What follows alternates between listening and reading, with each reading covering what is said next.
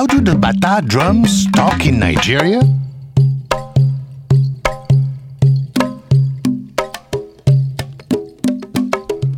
And how did that tradition transform in Cuba? Hello, I'm Kakaka. I thought you were Georges Collinet. Well, yeah, I'm Georges Collinet, but Kakaka is my drum name that my grandfather gave me in my home village in Cameroon. Well, I'm Bungi. I thought you were Ned Sublette. Well, I am Ned Sublette. Today, another hip deep edition of Afropop Worldwide. Ancient text messages, Bata drums in a changing world. Drums as language in Nigeria and Cuba. And yes, we borrowed the name of our show from a book by our guest today, Dr. Amanda Villepastour, author of Ancient Text Messages of the Yoruba Bata Drum, and editor of the new anthology, The Yoruba God of Drumming. And we'll also be talking to Nigerian language technologist, Dr. Tunde Adegbola. And to ethnomusicologist and drummer, Dr. Kenneth Schweitzer, author of The Artistry of Afro Cuban Bata Drumming. And we'll talk to the very great Nigerian artist Lagbaja. But first, let's hear an excerpt from the stunning album by the great Cuban pianist and composer Gonzalo Rubalcaba called Suite Caminos that features Cuban bata drums. This is the final section of the cut called Destino Sin Fin, based on a traditional song in honor of the deity Yemaya.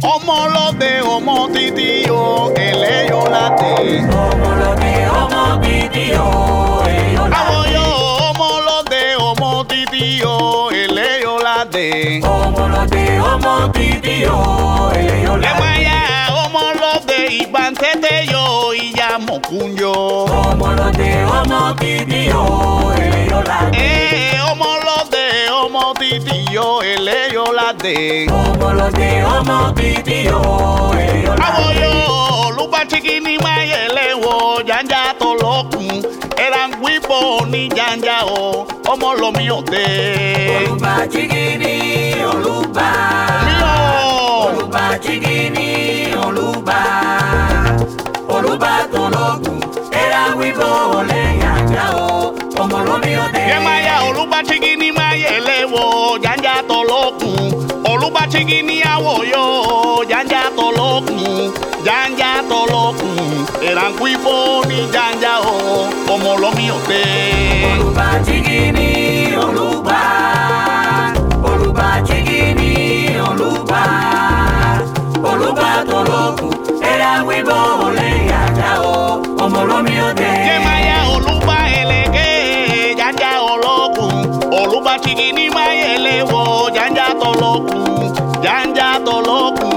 Èràǹkú ifó ní jàǹjà o ọlọ́mí ọ̀tẹ́. olùgbà jígí ni olùgbà olùgbà jígí ni olùgbà olùgbà tó lóògùn ẹ̀rá wíwọ́ olè yàjà o ọmọ ọlọ́mí ọ̀tẹ́. ẹ máa yá olùgbà jígí ni àwọ̀ yọ olùgbà ọlọ́kùn olùgbà jígí ni ẹ máa yá jájà tọ̀lọ́kùn ẹ̀rá wíwọ́ ní jájà o ọmọ ọlọ́mí ọ̀tẹ́. olùgbà jígí ni olùgbà.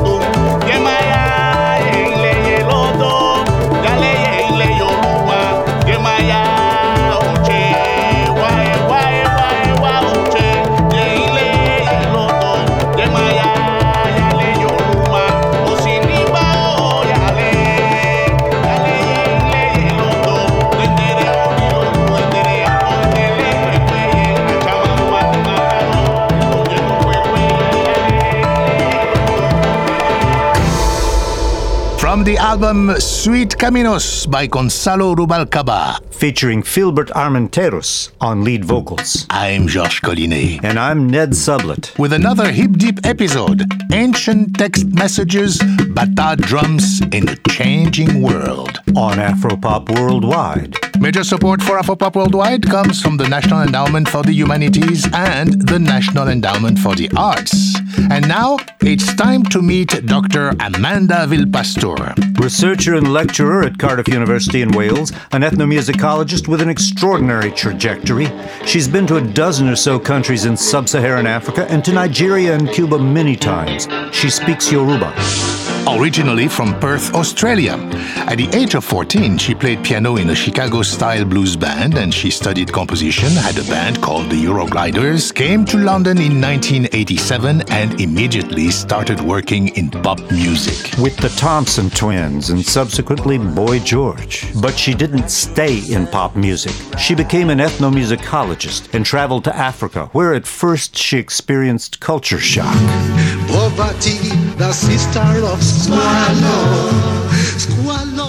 my first trip to Nigeria was in 1999, and I was as well prepared as anyone could be for that trip. I'd studied the language at a master's level, I was well read, I'd made good connections, but I will never forget that first two, three days. I found Lagos very shocking, and the road culture is terrifying. Road accidents just through the roof. I saw dead bodies on the side of the highway. I'd never seen anything like this. And then I got to Oyo, and my host family, who are still very close friends of mine, they were really loving and welcoming. But still, there's ways of being and modes of behaviour which take time to understand. Ẹbí, owó, iṣẹ́, ilé. Since you've been in so many African countries, could you give us a quick basic overview of the mm. phenomenon of drum speech in Africa um, generally? Drum speech is uh-huh. part of a much larger thing called speech surrogacy, where musical instruments mimic or encode speech. All over Africa, that's done with drums, flutes, xylophones, and sometimes contemporary instruments like piano, bass guitar. So you find a lot of drum language and speech surrogates in West Africa around Ghana, Benin, Nigeria, of course, but right through Central Africa, you get slit drums. Then you get to East Africa.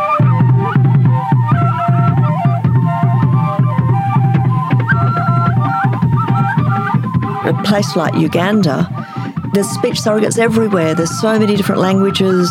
They're using speech surrogates on harps, lutes, xylophones, drums. It's really limitless, actually. My focus has been Yoruba music in Nigeria and in Cuba. Yoruba is a language group in southwest Nigeria. Probably 25 million, 30 million people speak this language and about 21 dialects. And of course, in Cuba, there are vestiges and continuations of the cultures in this region through and after the slave trade. Bata drumming is my thing. What are bata? Bata are a set of three two headed drums of different sizes. They play complex interlocking rhythms, communicate with the deities, and talk in drum language. Bata is onomatopoeic. The name of the drum is an imitation of how the drum sounds. Bata, low high. We know that the bata is at least 500 years old, and this is from collating oral history written history of early travellers, including North African travellers who were writing in Arabic, and also piecing together the different bits of history that you find in the oral literature of the Bata drum.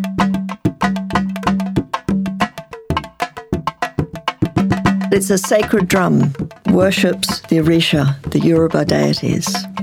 Orisha is a word for spirit or deity or god. Probably the most important Orisha for the Bata is Shango, a 14th or 15th century king who's now been deified and is called Changó in Cuba. They have their coded colours, they have the things the devotees carry to indicate the Orisha. So, Oshun, the goddess of the river, would carry a fan. Shango carries an axe. Ogun, who's the god of iron, would carry a cutlass. And of course, there's the god of drumming, Ayan, known as Añá in Cuba, perhaps the most ubiquitous Orisha of them all, because anywhere there's Orisha worship, there's drums. But Ayan is heard. Ayan is not seen like the other Orisha, not colours, not other objects, not attire in the same way. So Ayan is unique. Ayan is probably the most noisy of all of the Orisha. Bata is almost like a deity itself. The bata drum is a musical instrument, but it's also a sacred vessel. They seal the god of drumming called Ayan inside of this sacred vessel. Ayan, Shango, and bata are very close to each other.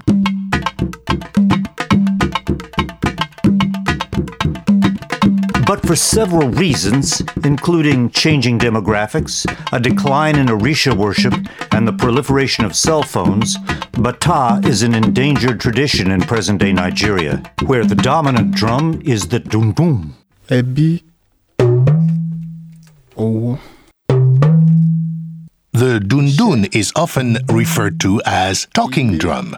It's held horizontally under one shoulder and has cords around it that the drummer squeezes with his arm or hand to slide the pitch up and down. It directly imitates the pitch contours of Yoruba speech in a way that every Yoruba speaker can understand. But the bata is different. Its sounds don't slide, they're fixed pitches. Like many other African languages, or for that matter, Chinese, Yoruba is what's called a tone language. The word tone in this case really means pitch. European languages don't work this way, but in Yoruba, the relative pitch of a syllable, low, mid, or high, changes the meaning of a word. Now let's meet the Ibadan based language technologist Dr. Tunde Adegbola, a key collaborator with Dr. Villepastour. Dr. Tunde, as they call him, developed a speech recognition engine for Yoruba that understands the language by focusing on the tones. When I was studying for my PhD, I was working on the automatic speech recognition of Yoruba. I thought I should look solely at the tones of Yoruba, forgetting about the consonants and the vowels, because that's what happens in drum language. ọlá di púpọ̀ iṣẹ́ ni wúrà Drum language is the sounding of the melody that is inherent in Yoruba speech. Because Yoruba is a tone language, there's inherent melody in the language. And that's why it's not possible to translate an English hymn into Yoruba and sing it to the same tune. You might be saying the wrong thing because the consonants and the vowels of Yoruba speech are not the only meaning bearing units of speech. The consonants, the vowels, and the tones combine to determine the meaning. For example, in Yoruba, if I say "N-O-lo," it means I'm not going. If I say "N-O-lo," I am going. So every Yoruba child grows up understanding the drum language. In fact, children play tone riddles on each other as they grow up. They speak humming, and the friend is supposed to be able to decipher what they say. jàjà jáfí jàjà fètè jáfí Unlike the dundun, the bata don't simply imitate the tones of Yoruba speech.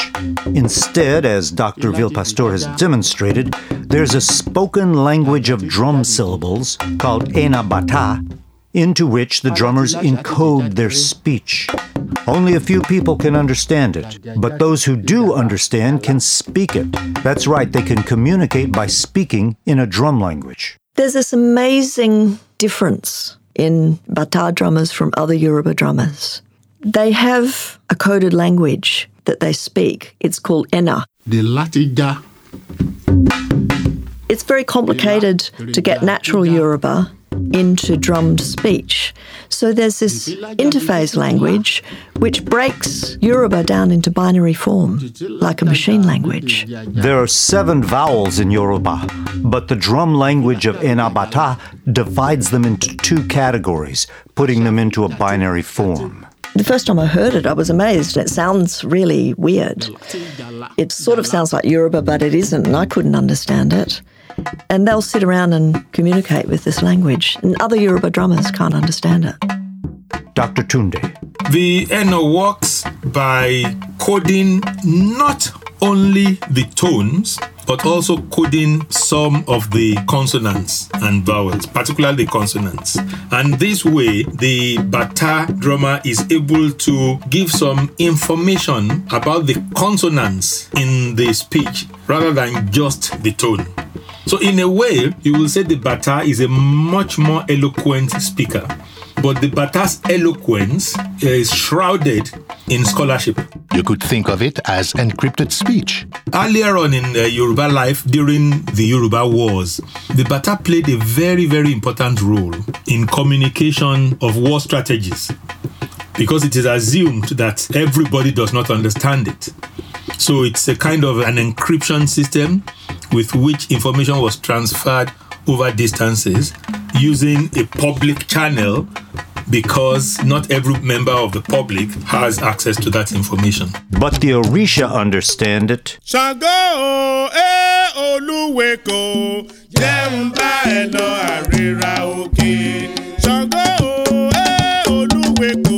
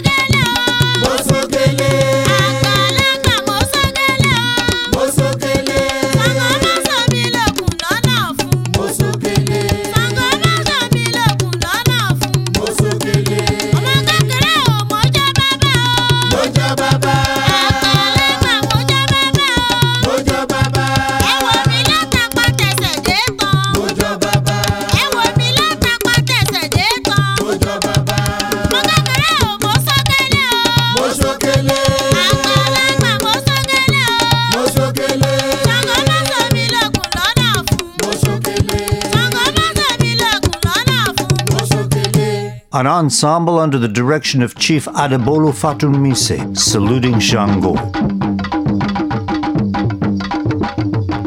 The Orisha religion is a danced religion, so not only Bata drummers understand the Ena speech, but also Nigerian Bata dancers understand it. Drummers can communicate what to play with this binary language, but also the dancers know it. So there's lineages of masqueraders called Oje. So a lot of the women in the masquerade lineage marry the Ayan drummers, but they speak this language as well. I asked Dr. Villepastour what kind of messages are sent by the Bata and to whom. First, she said, Sacred texts in religious contexts. and by religious, I'm not talking about Islam or Christianity. I'm talking specifically about Orisha worship. second, proverbs, which are very important in Africa. Yoruba people use proverbs a lot. So these are everyday sayings that are quite well known. So it helps give the context for what the drum is saying. And it's quite socially coded, so if someone walks in the room, a proverb will give context for that person. Third, Bata communicate personal poetry known as oriki, which is a very important aspect of Yoruba identity. I asked Dr. Tunde about oriki. Every Yoruba child has an oriki based on the circumstances of his birth, the circumstances of his forebears, and the character that the child manifests. So when a child is born, the child automatically inherits the oriki, the praise names of his forebears. And his environment or her environment observes his behavior and then they describe his behavior and that becomes his own personal oriki and it becomes added to the oriki of his forebears and he transfers that oriki to his children. So you find that in most aspects of Yoruba life, you have oriki. All the Orisha have their oriki. Even phenomena in Yoruba have oriki. And most people who use the drum to speak usually start by using the oriki of the person they want to talk to to attract their attention. How does that work, Dr. Tunde? I, for example, I am Olatunde, the son of Adegbola. So if I go out to a party and the drummer spots me and the drummer goes dan dan dan dan dan dan dan dan dan dan, that means Olatunde Omo Adegbola.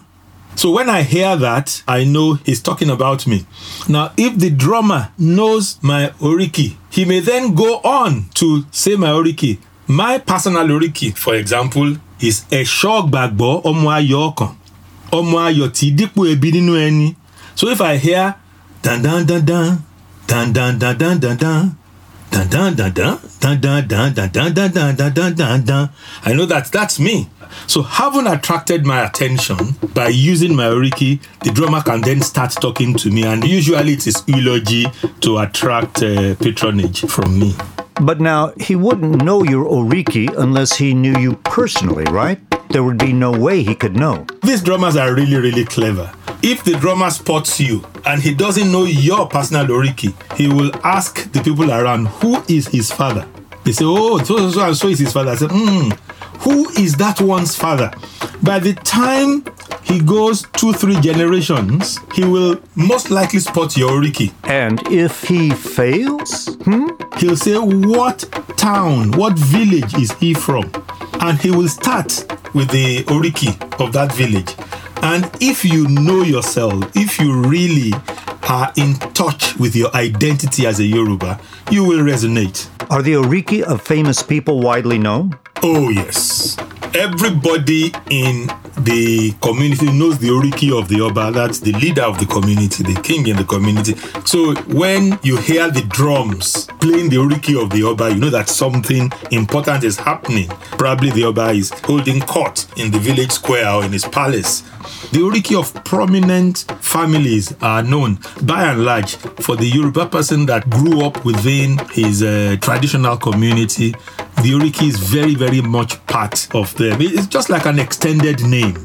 And there's something else that Bata can do with language. Profanities. I've collected amazing profanities. And I believe there's one day of the year in Ibadan where all of the drummers get together and there's one or two days of obscene drum texts and everyone rolls around laughing.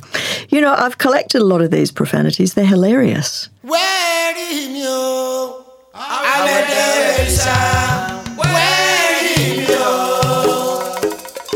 Part of the reason that speech is encoded is because musical instruments can say the unsayable. They can utter things that shouldn't be uttered humanly. And they can also communicate over long distances because they're loud. But it's also believed that musical instruments and drums can communicate directly with the divine. Neither radical evangelical Christianity nor radical Islam tolerate Orisha worship, and both are growing forces in present day Nigeria. I asked Dr. Tunde, how extensive is the Orisha worship community in Nigeria now? Not as it used to be, in the sense that you now have Yoruba Christians, you have Yoruba Muslims, And to find a Yoruba today who is solely involved in Orisha worship is a rarity. Most Bata drummers today are more likely to be Muslims than be solely Orisha devotees. But this must be understood within the religious system of the Yoruba, in which it is perfectly normal to have devotion to more than one Orisha. So that makes it very easy for the Yoruba Muslim to be the ritual drummer of Shango. The religious upbringing of a Yoruba does not present any contradiction in that situation. More to come, don't go away. I'm Georges Collinet, and you're listening to Afropop Worldwide from PRI, Public Radio International.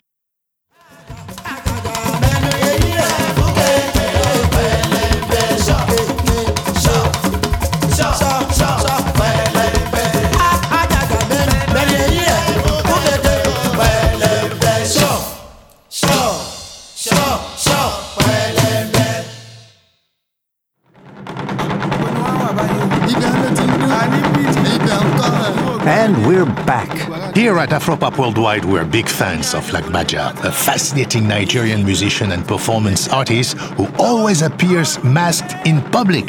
He has a vast wardrobe of masks and costumes that evoke traditional Nigerian festival masquerade. And though he plays saxophone and his music is contemporary, Lagbaja was the first popular musician to include the entire Bata ensemble in his lineup in the early 1990s. His name is spelled L A G B A J A. Do yourself a favor and pull up some of his utterly psychedelic video clips on YouTube. He's known for being politically outspoken. That's part of what the mask is about.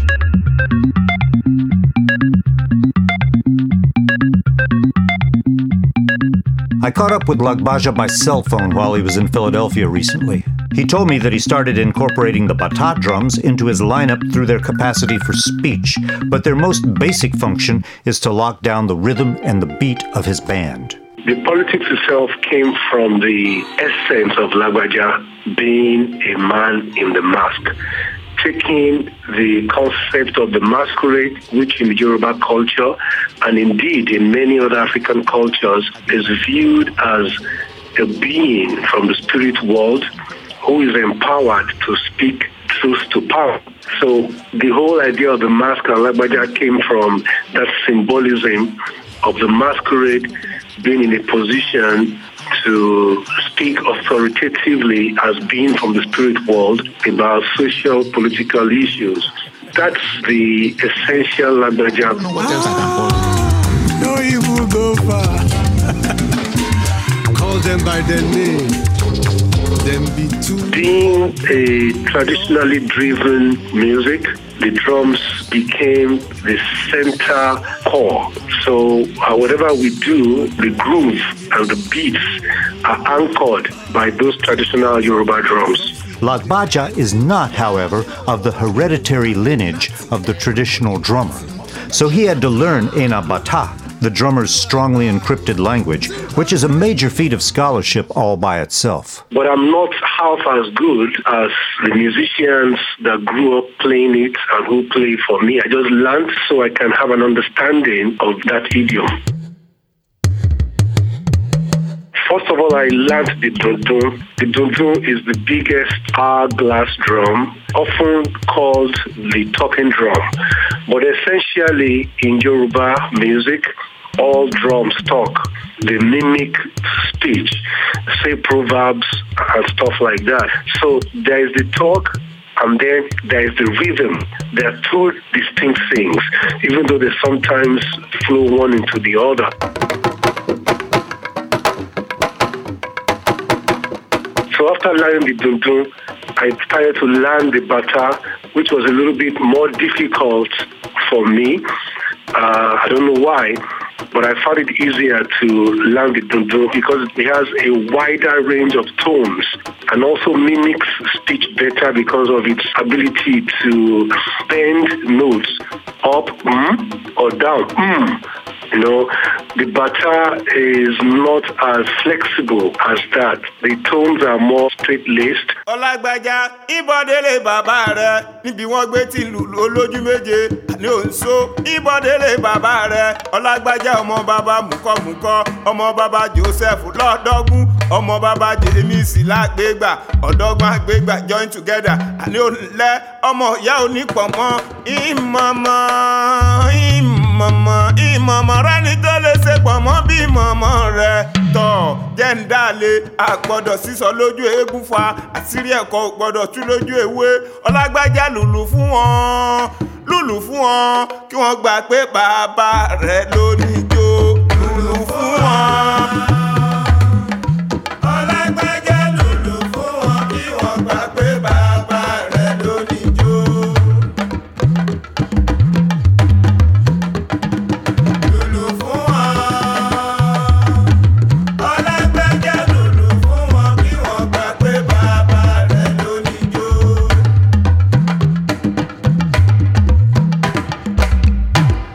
From Nigeria, that's Lagbaja from his 2009 album Paradise with Lulu Fonwon on Afropop Worldwide Hip Deep.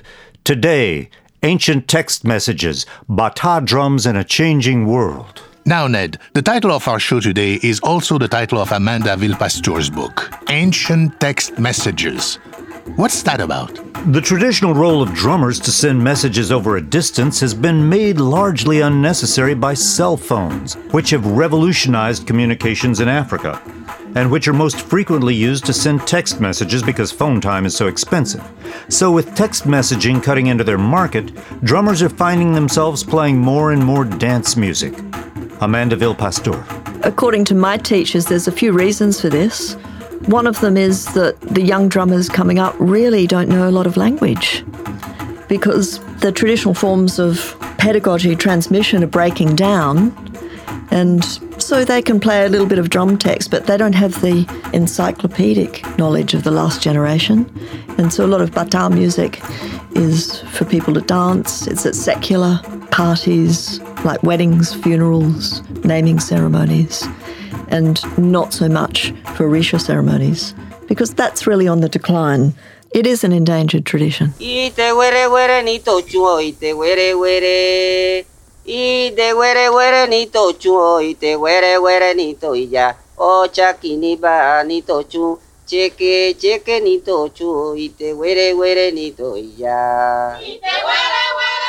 But meanwhile, the Cuban descendants of the Nigerian bata drums are stronger than ever, and they're not used to send messages at all, except to the gods.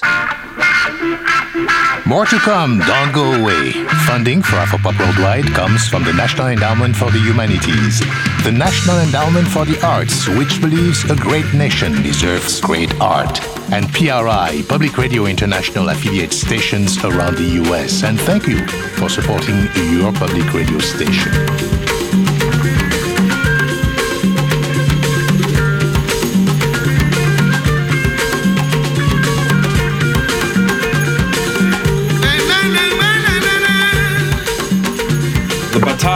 Tradition has evolved in two different locales. It's originally from Nigeria and it came to Cuba during the transatlantic slave trade.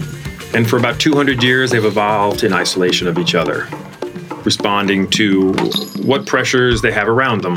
And so they're very different traditions today, though they share the same root. That's Dr. Kenneth Schweitzer, who is a batalero or bata drummer in the Cuban tradition. Dr. Schweitzer learned bata from one of the most renowned drum teachers in Cuba, the late Francisco Hernandez Mora, better known as Pancho Quinto.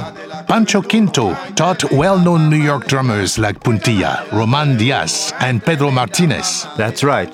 Dr. Schweitzer brought a set of bata into the studio for us and told us a little bit about how this knowledge, which originally came to Cuba from Yoruba land, continues to be transmitted two centuries later. I had the pleasure of taking lessons with Pancho Quinto, and I took dozens or, or more with him. But most musicians in the tradition don't take lessons. They listen, they absorb, and then they find themselves in a situation where they're going to drumming rituals.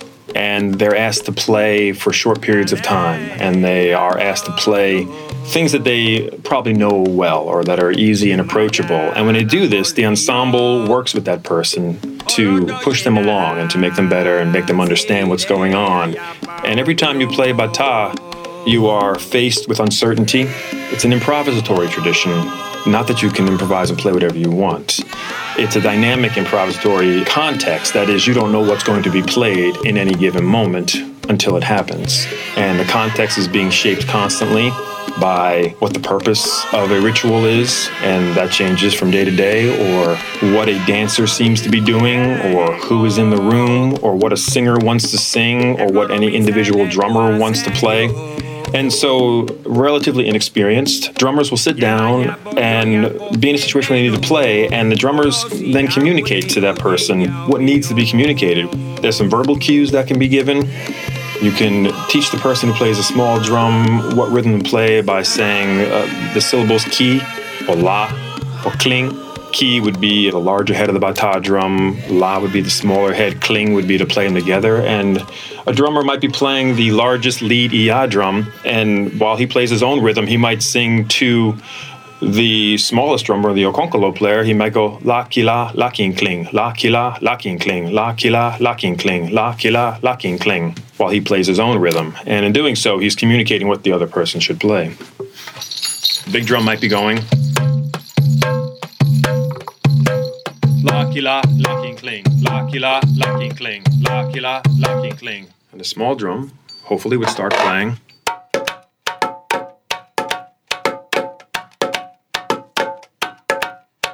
As Amanda Villepastour points out, there's a tremendous difference between Bata in Nigeria and Bata in Cuba. The Cubans speak Spanish, not Yoruba, and unlike Yoruba, Spanish isn't a tone language.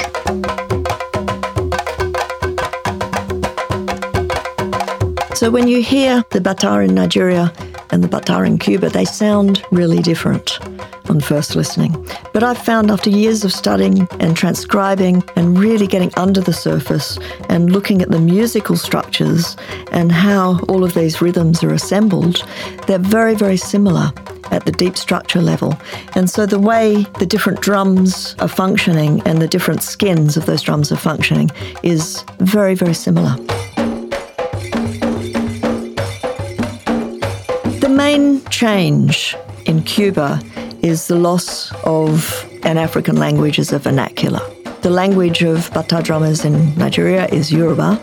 There's a sacred lexicon in Cuba called Lukumi. People claim it's a spoken language, it's not. People can learn and utter extensive text, but it's learned and memorized words and phrases and really the grammar's gone out of it, so people don't use it as a vernacular. So this really is the biggest change. A Yoruba Nigerian drummer can be creative with language. He can think up a sentence and play it on the drum. A Cuban drummer can't do that because they don't have the language at their fingertips, but they might have vestiges of Yoruba drum language that they can learn and repeat. I would say that is the primary difference between the two traditions. El canto a Otún.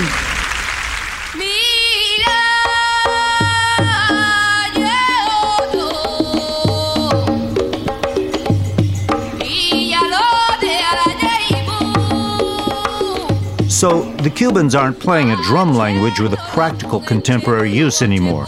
They can't tell somebody to bring them a bottle of beer by drumming.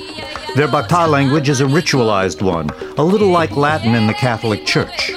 Nevertheless, says Dr. Tunde, that the Cubans are able to continue to play the bata, I find really interesting because the tones that support what they are doing is not really available in the language they speak.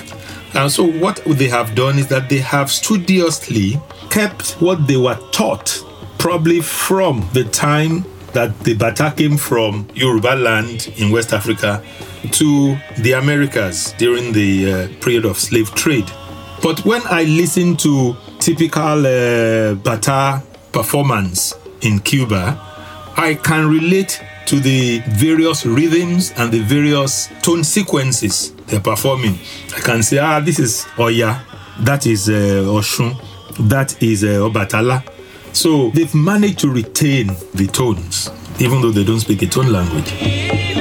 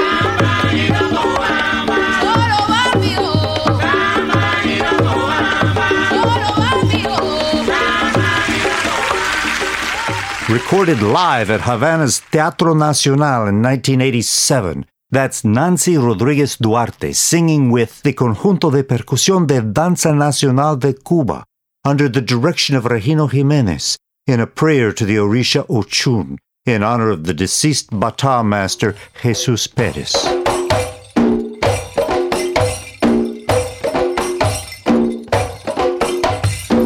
Although they're not talking in the same way the Nigerian drummers are, Cuban bata drummers are conversing with each other by playing, and they're calling the Orisha.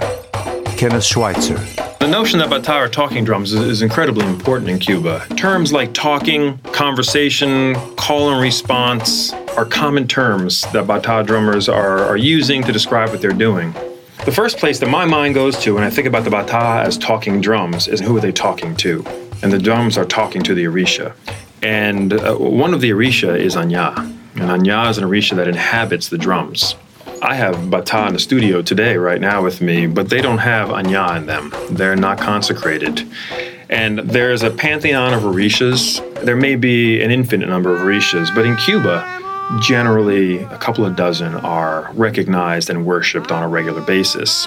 Each Orisha has its own rhythm, has its own series of rhythms. In some cases, Orisha share rhythms, so it can be a little complicated to know what rhythm is for what Orisha. Drummers know all these rhythms, or what they call tokes, which is maybe more like a sequence of rhythms. And when drummers play these tokes on drums like the ones I have in the studio, which don't have Añá in them, the Orisha don't really hear what's going on. But when you put Añá on the drums and the drums are consecrated and have an orisha that has been embedded within the drums through a variety of consecrations, they give the rhythms a voice. They allow the rhythms that the drummers play to be heard by the orisha. And when the drummers play the right rhythm for a particular orisha, the orisha listen the drummers are calling to the Orisha, they're inviting the Orisha, they're worshiping the Orisha, they're praising the Orisha, they're ultimately asking the Orisha to come to wherever they are and make their presence you know, available. There's a variety of ways they do that, but often they do it through possession.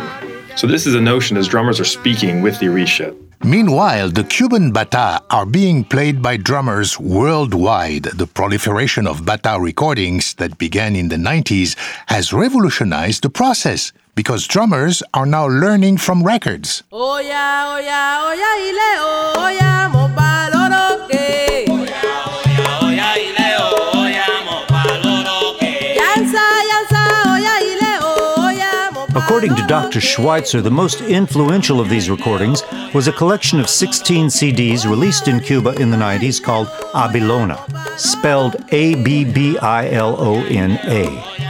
The drummers were the Lopez brothers, also known as Los Chinitos, from a family in the working class Havana barrio of San Miguel de Padron. They quickly fell into the hands of lots of drummers. In Cuba, in the United States, uh, I've also been to Mexico City several times and worked with the very large drumming and Santeria community there. And to a person, they've got the entire Abbilona collection.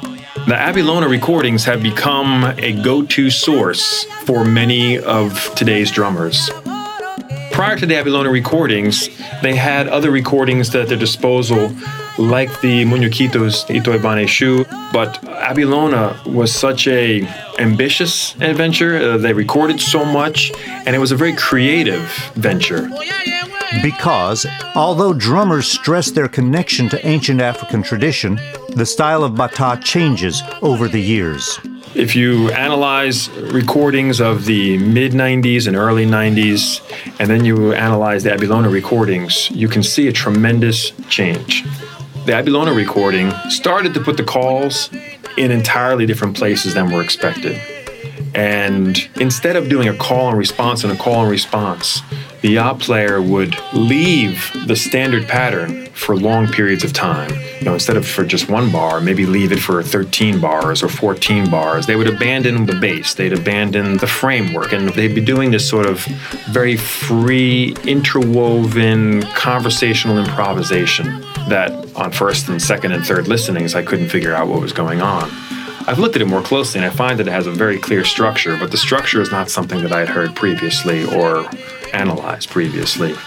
And they would play these extended call and response things, and then they would come out and go back to something a little more familiar. And then after playing something familiar for a while and using something a little more standard, they would again deviate from standard by dropping a note where you wouldn't expect it, exactly where it doesn't belong. Yeah.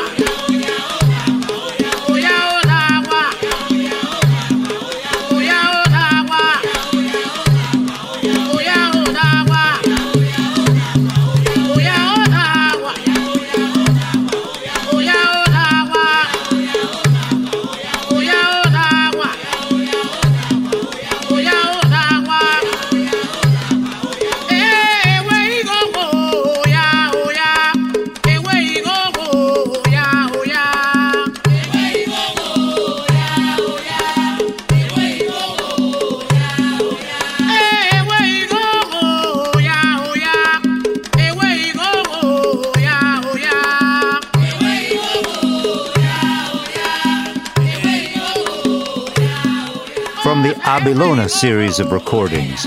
That's a salute to Oya, the fierce female warrior, guardian of the cemeteries and of strong winds. On Afropop Worldwide, hip deep, ancient text messages, bata drums in a changing world.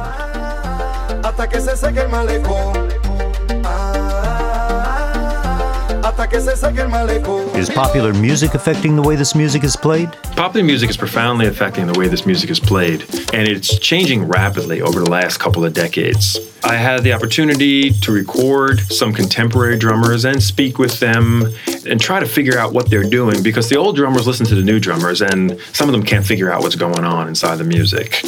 They're speaking too much, they're talking too much, their conversations are too rapid, they're overlapping each other in ways that makes it unintelligible to certain audiences.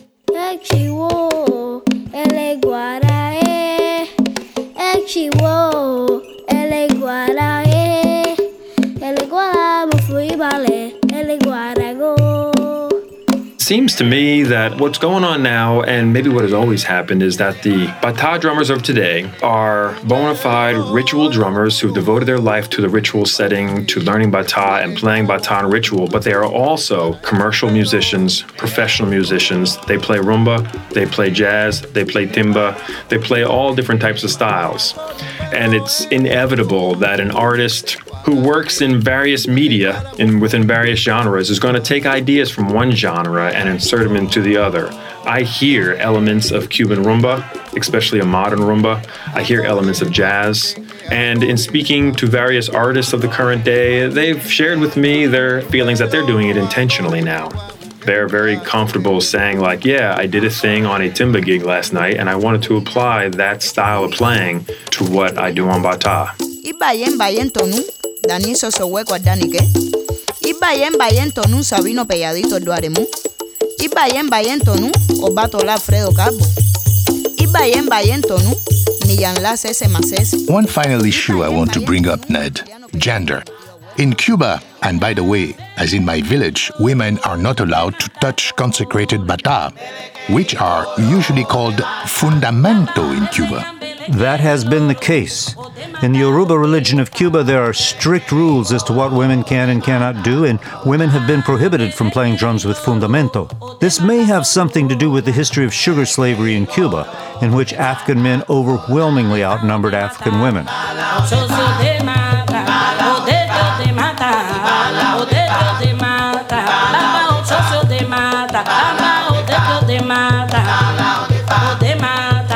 Some Cuban women, however, have been playing bata without fundamento.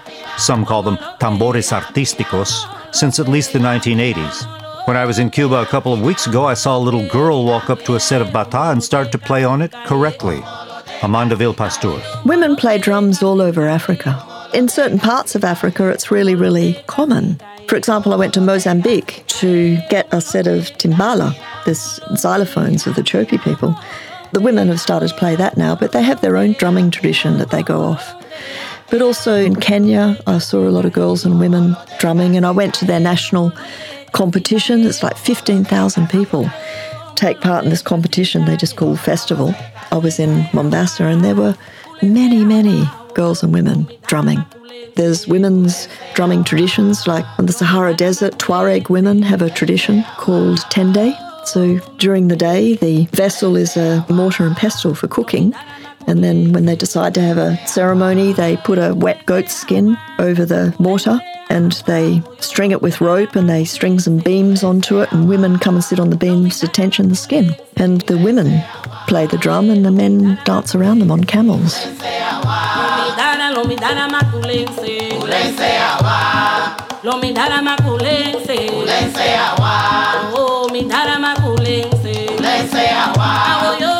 And now in Cuba, some women are starting to play even consecrated bata, which is quite controversial. I now have a PhD student, Vicky Jassey, who's doing concentrated research on this in Cuba. And there are women playing Añá now. It started in Santiago de Cuba on the east of the island. It's curious to me that there's not more talk about this because word must be out. Well, we're getting the word out right here on Afropop Worldwide. women in Cuba are starting to play consecrated bata. How about a quick shot of music to take us out, Ned? A sneak preview from the forthcoming album by the Pedrito Martinez Group. Havana Dreams, recorded in Havana. This cut, Encantamiento Yoruba, features bata drums with a spoken vocal by Pedrito's mentor, the master drummer Roman Diaz.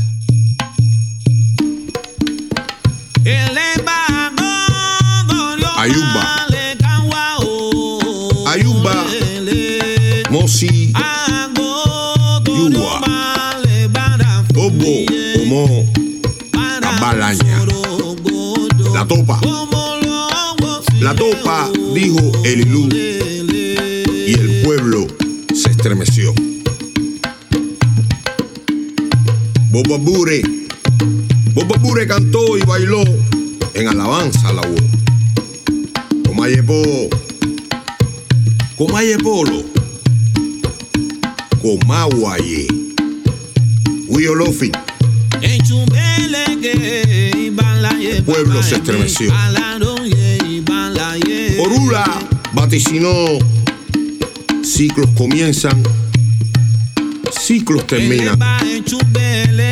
Buscando en la transformación la belleza desconocida. Y vaya tandá, de China, y farolá, adofo, y bae, aquí la. Sentimiento, sentimiento de libre, de libre camino. El pueblo cantó y bailó en alabanza a la voz. Guerrero del bien, brinda batalla. A las difíciles maquinaciones. Agua para el caminante. Que escuchó consejo. Orula, Orula la boa y fa. Cantemos y bailemos. Evolución en el camino. Materia y espíritu. Átomos, tierra y estrellas. Cantemos y bailemos en alabanza a la voz. Ocho, Ule, en la esfera. Cuadro airoso, tiempo y espacio. Y Fa cantó a olor de madre. Hecho, pone la canción en nuestro eleno. Ache Bodú, Ache Ocha, Ache Ifa. Hecho pone la canción en nuestro eleno. Renace la sonrisa, libre de avaricia, trayendo buena fortuna. Cantemos y bailemos. Ache Olor. Ah, en alabanza a la voz. Cao. Cabio sí, Changó. Encantamiento Yoruba, Pedrito Martinez, together with Roman Diaz. It's been fun. Visit afropop.org for a transcript of our interviews with Amanda Villepastour, Tunde Adegbola, and Kenneth Schweitzer. You can find us on Facebook and follow us on Twitter at AfropopWW. My Afropop partner is Sean Barlow. Sean produces our program for World Music Productions. Research and production for this program by Ned Sublette. Join us next week for Music of the Harlem Renaissance. Our chief audio engineer and co producer is Michael Jones. Our mix engineer was Stephanie LeBeau. Additional engineering by Mike Kaplan, Ben Milburn, and Paul Ruest. Thanks to Dr. Peter Cook and Michael Buckley. Banning Eyre and CC Smith edit our website, afropop.org. Our producer for new media is Ataneo Fiaggia, and I'm Kekeke. He's Georges Collinet. Yomon.